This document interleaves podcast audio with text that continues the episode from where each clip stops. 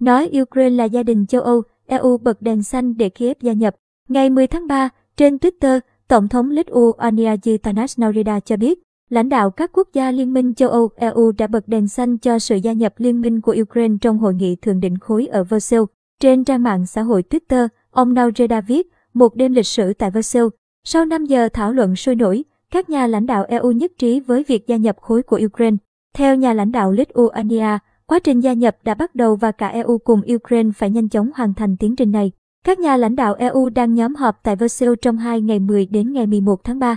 Trong bối cảnh chiến sự tại Ukraine bước sang tuần thứ ba bất chấp các loạt trừng phạt mạnh tay của phương Tây đối với Nga, Sputnik tiết lộ, văn kiện được thông qua ngày đầu tiên của hội nghị thượng đỉnh EU nêu rõ, khối này sẽ tăng cường quan hệ đối tác với Ukraine trước khi xem xét nỗ lực của Kiev xin gia nhập khối.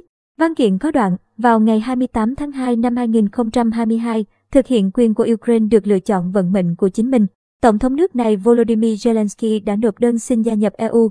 Hội đồng đã hành động nhanh chóng và mời Ủy ban đưa ra ý kiến về việc này, căn cứ theo các điều khoản liên quan của các hiệp ước. Khối này khẳng định, trong khi chờ đợi và không chậm trễ, chúng tôi sẽ tăng cường hơn nữa mối quan hệ và làm sâu sắc hơn quan hệ đối tác của chúng tôi để hỗ trợ Ukraine theo đuổi con đường hội nhập châu Âu của mình. Ukraine là gia đình châu Âu của chúng tôi.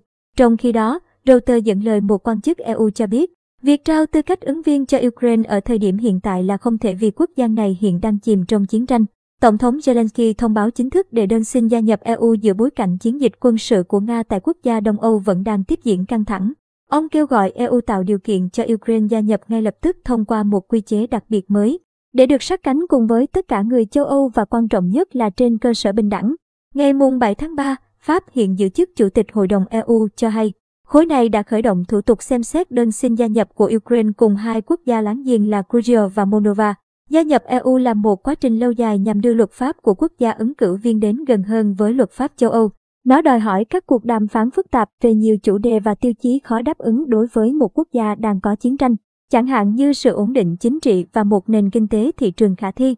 EU đã thông qua một thủ tục mới gia nhập liên minh, nghiêm ngặt hơn và có thể đảo ngược, với khả năng đình chỉ hoặc ngừng đàm phán với các ứng viên. Năm quốc gia đang được chính thức công nhận là ứng cử viên của EU là Albania, Bắc Macedonia, Montenegro, Serbia và Thổ Nhĩ Kỳ. Theo Republic World Sputnik,